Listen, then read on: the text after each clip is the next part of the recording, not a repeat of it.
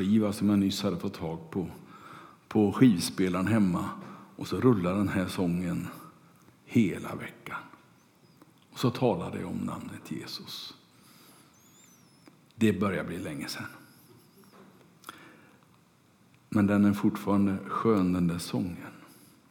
Hörrni, jag vill så gärna använda min tid att den här stunden tala tillsammans med er och för er. I alla fall för er. Ur Andra Mosebok. Det är ett sammanhang där som jag vet inte hur mycket du känner igen det. Men oavsett så tänker jag försöka att ta med dig in i berättelsen. Det är det 33 kapitlet. Och det handlar om när Israels barn har hunnit längst ner till Horebs berg. Men egentligen så handlar ju hela Andra Mosebok om uttåget ur Egypten. Det där uttåget när de lämnar 400 år av slaveri. När Abrahams, Jakobs och Isaks Gud kallar dem tillbaka till sitt land. Efter 400 år i slaveri. Mose var ju inte enligt berättelsen någon speciell begeistrad och entusiastisk över det här uppdraget som han upplevde väldigt starkt vid en buske som brann men inte brann upp. Där upplevde han Guds kallelse, men han sa nej tack. Vackert framträdande och fint förklarat, men nej tack. Jag kan inte. Jag törs inte. Jag vill inte.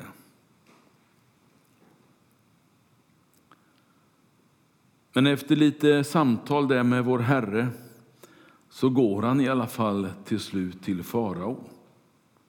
Efter många mödor så kommer sen folket iväg. Genom Röda havet, det tror vi fortfarande, även om det finns andra teorier i omlopp. Sådär. För mig är det inte det viktigaste vilket hav de passerar, vilken strand de utgår ifrån och vilken strand de kommer fram till. För mig är det bara fantastiskt det som händer. När han sträcker ut sin stav och vattnet delar sig och folket går igenom. Efter det så går de just söderut och som jag ser det då kommer ner till den södra änden av Sinaihalvön där berget Horeb fortfarande naturligtvis finns kvar. Där talar Gud till folket på flera olika sätt. Han ger dem instruktioner för gudstjänstlivet som de ska ha och jobba in i öknen för att sedan tillämpa i den nya situationen i det nya landet. Han talar om hur prästerskapet ska fungera, hur de ska se ut, vilka kläder till och med de ska ha på sig. Och det är skönt att vi inte har de restriktionerna längre i alla fall. Han talar om ett uppenbarelsetält som vi kallar för tabernaklet. En slags gudstjänstplats mitt i bland folket. Där Gud uppenbarar sig, där Gud talar med Mose, där Mose får uppdraget och blir liksom informerad om hur det här ska gå till. Och på berget, när Mose finns där uppe på berget, så mottar han också den kanske märkligaste gåva som mänskligheten har fått i fysisk form. Jag ser stora tavlor framför mig. Jag vet inte hur, det står inga mått. 2 tavlor där Gud själv har skrivit. Där han skrivit lite levnadsregler. 10 stycken. Vi kallar dem för 10 Guds bud. Mose tar med sig de där glad i hågen, kan jag tänka mig. Efter gudsmötet. Ner till folket. Och på vägen ner så får han se hur folket har samlat och gjort precis tvärs emot. Hur folket har samlats och gjutit en guldkalv av alla sina smycken och guldsmycken som man hade på sig. Och gjort en stor tjurkalv av detta. Och så tillbad man den. För man vill ha något synligt att tillbe. Man vill inte bara ha en Gud i himlen man inte såg. Utan någon som man kunde se. Och han blir så, tror jag, både besviken och tvärilsk och häpen. Så om stentavlorna ramlar ur karns händer eller om han är ilska drämmer de i berget och de går i 1000 bitar. Och han har ingenting med sig ner. Han får gå tillbaka igen. Men nu säger Gud, Mose, jag har skrivit, nu får du skriva. Så får han sitta där som en annan stenåldersgubbe och knacka i stenarna. Det här 10 Guds bud.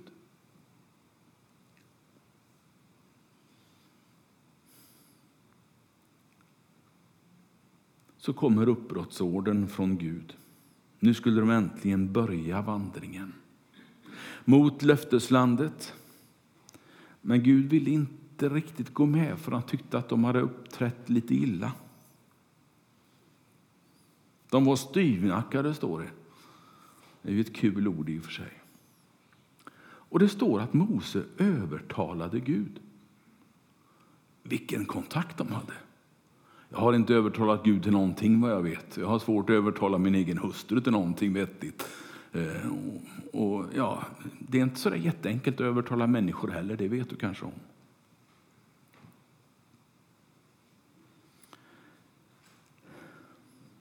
Och så kommer vi fram till det här 33 kapitlet då.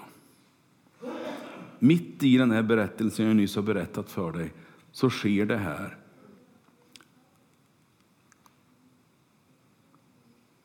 Strax efter uppbrottet så kommer Mose nära Gud och ett samtal utspelar sig mellan Gud och Mose. Jag tänkte läsa det samtalet. Det är några verser, det är från vers 12 till 22. Du kommer att få möjlighet att följa med på vägen bakom mig här eller i rutan hemma där du finns. Lyssna ska du få höra. Mose sa till Herren, se, du säger till mig, led detta folk dit upp. Men du har inte låtit mig veta vem du ska sända med mig, fastän du har sagt, jag känner dig vid namn och du har funnit nåd för mina ögon. Om jag nu har funnit nåd för dina ögon, så låt mig förstå dina vägar och lära känna dig, så att jag finner nåd för dina ögon.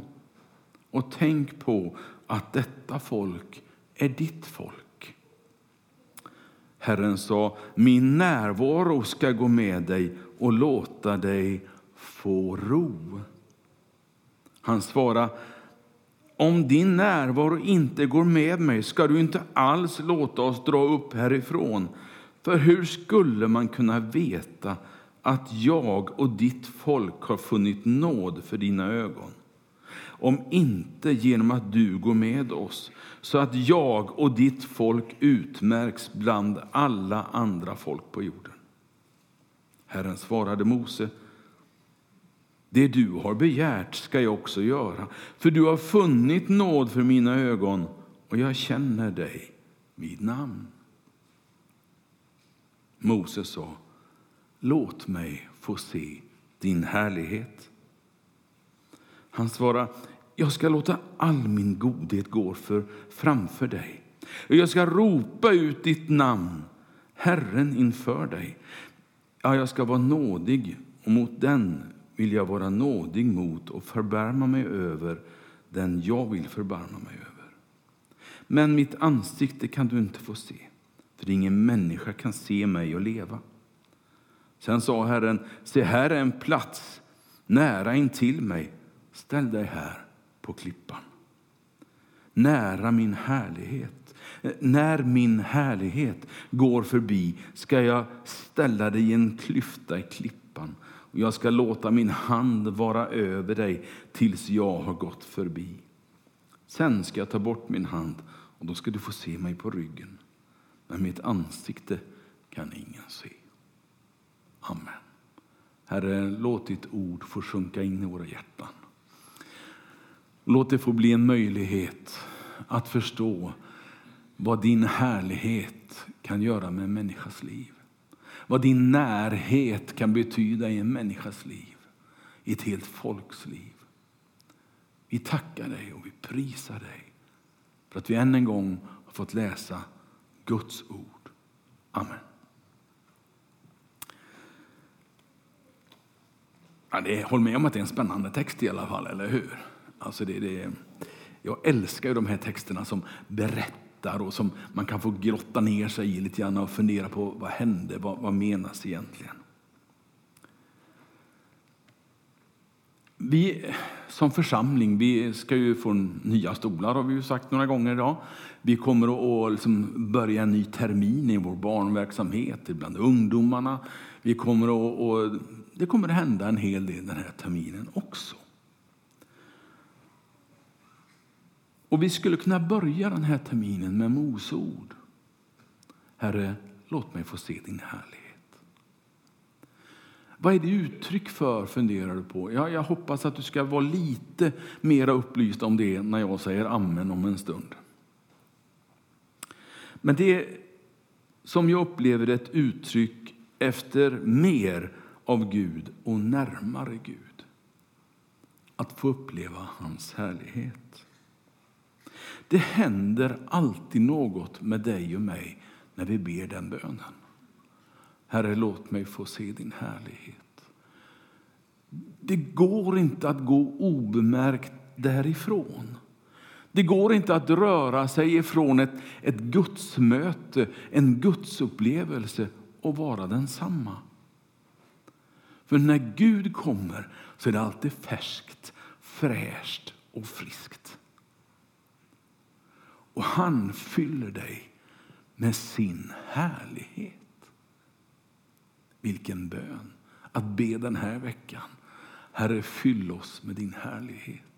Herre, fyll kyrkan med din härlighet. Så varenda en som kommer här innanför väggarna, varenda en som är med på gudstjänster och vad det nu än är för samlingar vi har. Herre, låt din härlighet få finnas här i oss så det märks. Jag ber inte att kyrkan ska stå och lysa hela nätterna. Det går ju att lösa elektriskt. Jag begär inte att det ska vara tungor av eld på takknockarna här. För då kommer brandkåren. Men Herre, din härlighet. I var och en. Herre, din härlighet. I var och en. Det är min bön. I den bönen så flyttas liksom fokus ifrån mig och mitt. Jag ber ju visserligen, låt mig få vara nära dig och i din härlighet. Men det är ju inte jaget som är det viktiga då, utan det är ju det jag knyter an till som är det viktiga. Det är Gud som är det viktiga. Det är hans härlighet jag vill komma åt. Det är inte statsministerns härlighet, det är inte ens kungens härlighet. Ja, det finns ingen på denna jord som kan mäta sig.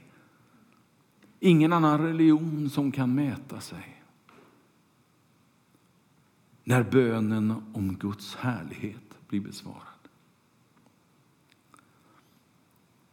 Det är en bön om närhet till skaparen av himmel och jord. Så det är inte någon halvkändis som vi ber om. Det är inte någon som du kommer att se på Idol framöver eller något annat tv-program eller tv-show. Nej, det är himmelens Gud. Och när han på det här ofattbara sättet möter en enda människa, då händer det saker. När jag växte upp så samtalade vi en del om de här frågorna. Det är att längtan efter Gud. Längtan efter att komma närmare honom. Som tog sig uttryck på lite olika sätt. Ibland väldigt sunda saker. Ibland kanske det var lite, jag vet inte, kan man säga överdrifter kanske? Jag vet inte. Jag har lämnat det lite granna.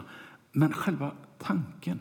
Herre, kom med din härlighet. Den har tagit mig den här veckan.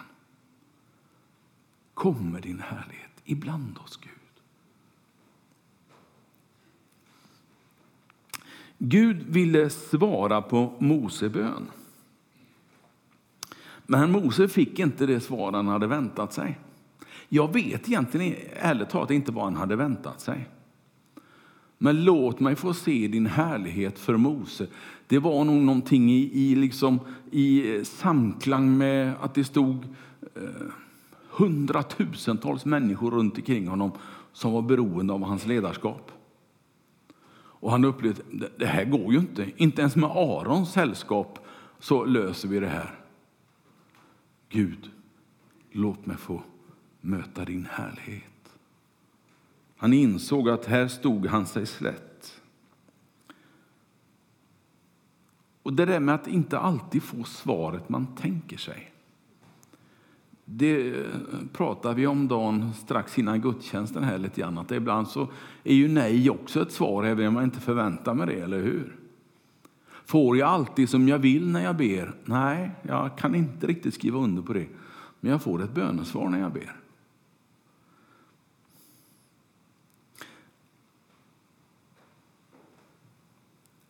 Mose blir som svar på hans bön anvisad en del i en klippa. Han säger, gå in här i klippskrevan. Och vi var på Hönö härom igår, jag och Ingrid. Och alltså för att komma där ut på klipporna och bara se dem är så fantastiskt läckert. Och då tänker jag på de där sommardagarna. Nu är det väl några år sedan, men när vi gick ner en bit ut på, jag vet inte om det heter Hönöhuvud, en bit ut på klipporna där.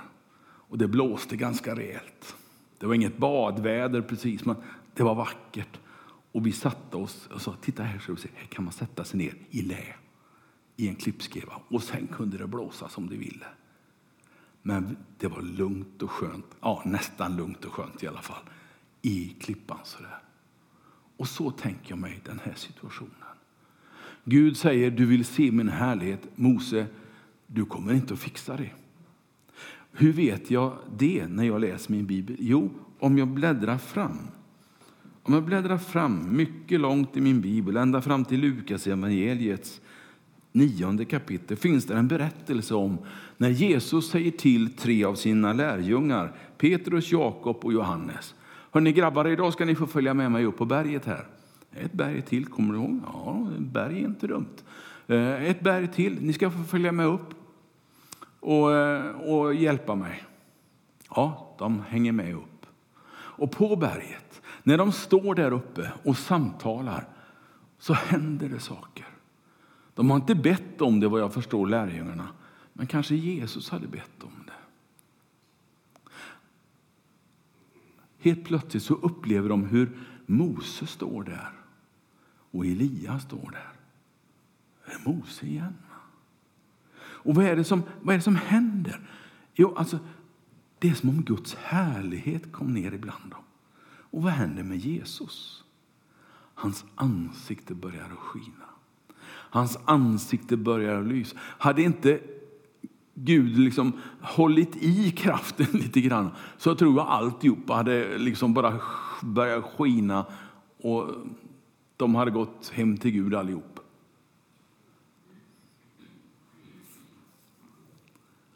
Det finns, jag påstår inte att du ska längta efter det där ljusskenet, att få liksom se Mose och Elia. Det är inte det jag är ute efter.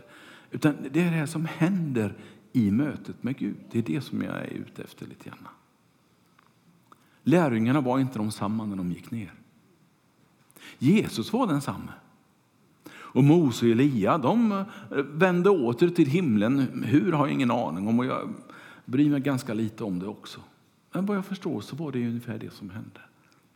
Och när Mose går ner så finns det en liksom texter i Moseböckerna att han fick ha ett skynke framför sig. För det lyste om karln så fantastiskt i hans möten med Gud. Så att liksom, hade han inte haft det så hade han bländat dem allihopa. Det är Guds härlighet. Herre, låt mig få del av din härlighet.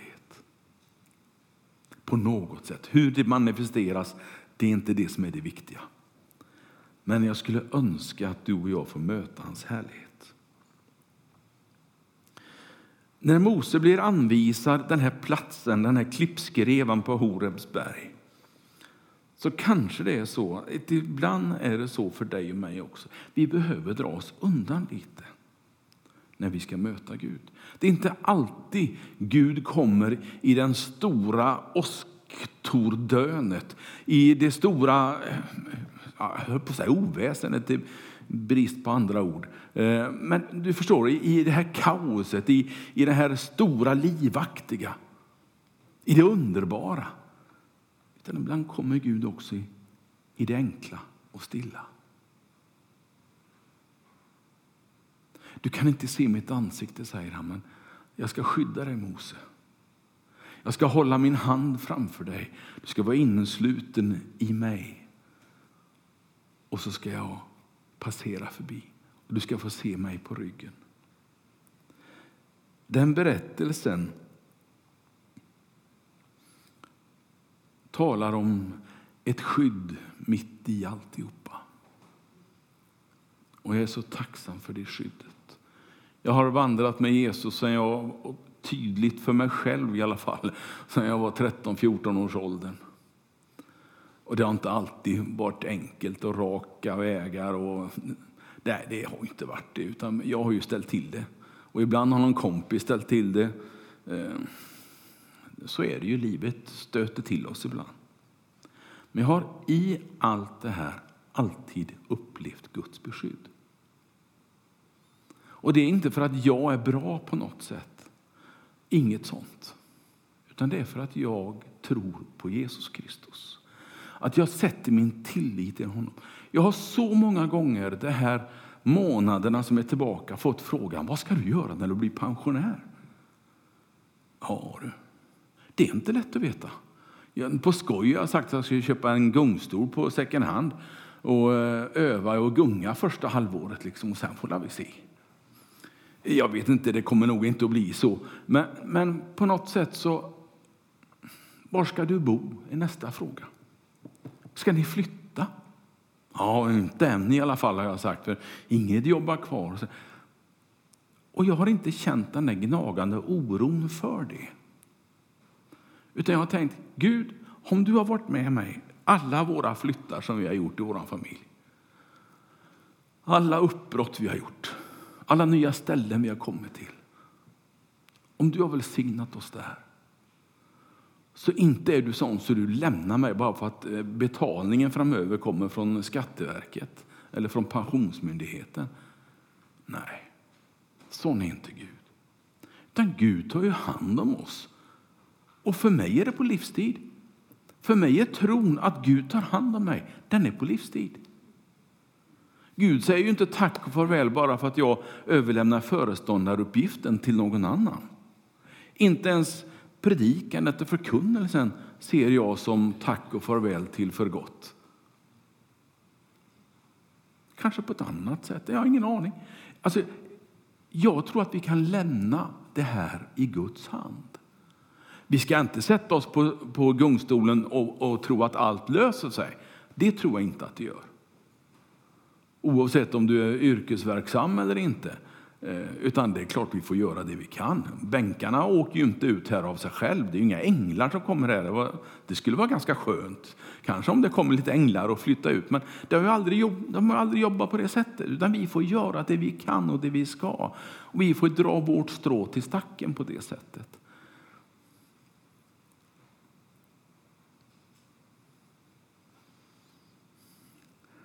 Det verkar som att både på förklaringsberget, som vi kallar det här berget där Jesus tar upp sina lärjungar, och berget på Horeb. Det verkar liksom som att den här kroppen i all sin brist inte riktigt tål när Gud släpper på alla sina krafter. Det är ju som att ställa sig framför på fallens dag i Trollhättan. Har ni varit där någon gång i Trollhättan på fallens dag? Det är ju ett skådespel alltså. Det är ju bara så läckert. Och så tänker man stå på den här bron strax nedanför dammen där de släpper på. Och så bara... Ja, man är ju glad att man har en bit ner då till vattnet. Men jag tänker mig liksom, att stå där och få all Guds kraft. Det är ju som att ställa sig i flodfåran och tänka att det löser sig nog. Det gör ju inte det när de släpper på. Utan då går det i sirener och lite av varje för att folk ska hålla sig undan. Och jag tänker, Gud, ge mig så mycket jag tål då. Ge mig så mycket min kropp klarar av. Ge mig så mycket som jag behöver. Jag behöver inte mer. Jag behöver inget överflöd. Jag har ingenstans att samla det på det sättet, Guds härlighet. Jag har inget behov av det. Men Herre, ge mig så mycket jag behöver. Gärna dag för dag. Jag behöver inte få hela veckoransonen på söndag förmiddagsgudstjänsten. Jag kan få lite imorgon också, Herre. Och ge mig en duvning på tisdag med. Låt mig få vara nära dig, Gud, varje dag av mitt liv.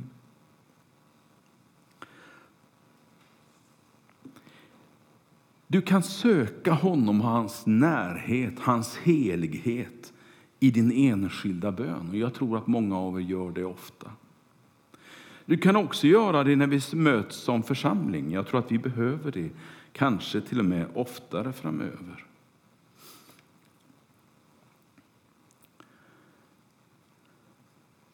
Hur når jag fram till Guds härlighet? Ja, Gud har visat oss vägen. Det finns bara en väg. Och den har du hört sedan du var så här hög och gick i söndagsskolan kanske. Eller också idag första gången. Det är samma budskapet då. Han har sagt, vägen till min härlighet, det är tron på Jesus Kristus. Det finns ingen annan väg. Du kan inte göra det förtjänt av den. Du kan inte komma på något annat sätt. Bara genom Jesus Kristus. Klippan som Mose fick liksom ställa sig vid för att få både skydd och möjlighet. Det finns en klippa, jag har stått där. Den ligger i Jerusalem. Och om det är Golgata-klippan eller inte, så är det i alla fall det i min fantasi. Och där ställde jag mig. Och så tänkte jag, är det här Guds härlighet börjar i mitt liv, i Nya testamentets liv? Kanske det är till korset jag behöver komma för att få uppleva den här, jag är hos Gud, jag står på en klippa. Jag skulle kunna berätta för dig om människor jag har sett i LP-stiftelsens verksamhet när vi bodde på Nalen, jag och Ingrid. Oj, det är 70-talet vi talar om, sent 70-tal. Som fick sina fötter, sin kropp uppryckt ur den djupa dyn och ställda på en fast klippa. Det är läckert att se. Kanske vår klippa heter Golgata. Kanske vi behöver komma till ett kors då och då.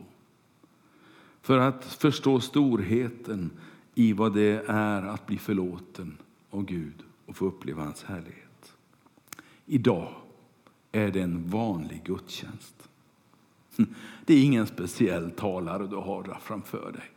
Jag har aldrig varit någon speciell talare och jag lär inte bli det heller. Utan jag är den jag är. Visserligen lite kanske klokare. Det finns nog de som undrar det också. Men jag vill gärna tro det själv.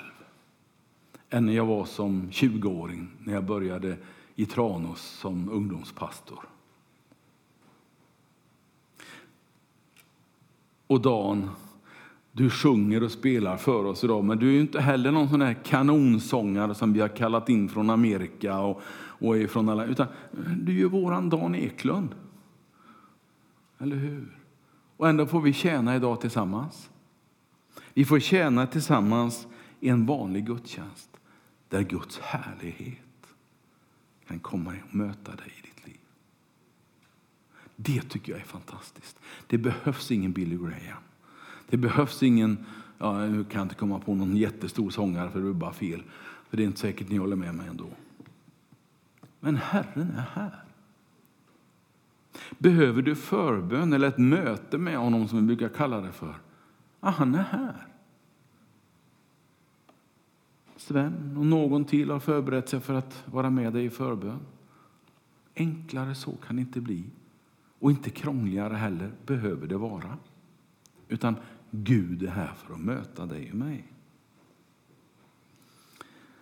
Kanske vi ibland behöver gemensamt närma oss korset och hämta kraft. Kanske vi ibland behöver mötas vid ljusbäraren eller när vi har nattvardsfirande. Och erkänna, Herre, jag behöver ett möte med dig igen. Trots att jag har varit med länge. För där Gud är, där finns det möjligheter även i omöjligheterna.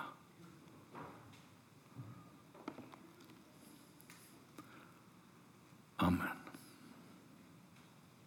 Tack Jesus Kristus, att du vill ge oss av himmelens härlighet idag. Herre, vi är så olika, vi är så olika stadier i livet. Vi tänker olika och vi funkar olika på ett sätt. Men Herre, du vill möta oss utefter våra möjligheter. Och du vill välsigna oss utefter våra behov. Tack att vi får komma till dig i tro på ditt ord och i tro på din härlighet i våra liv. Amen.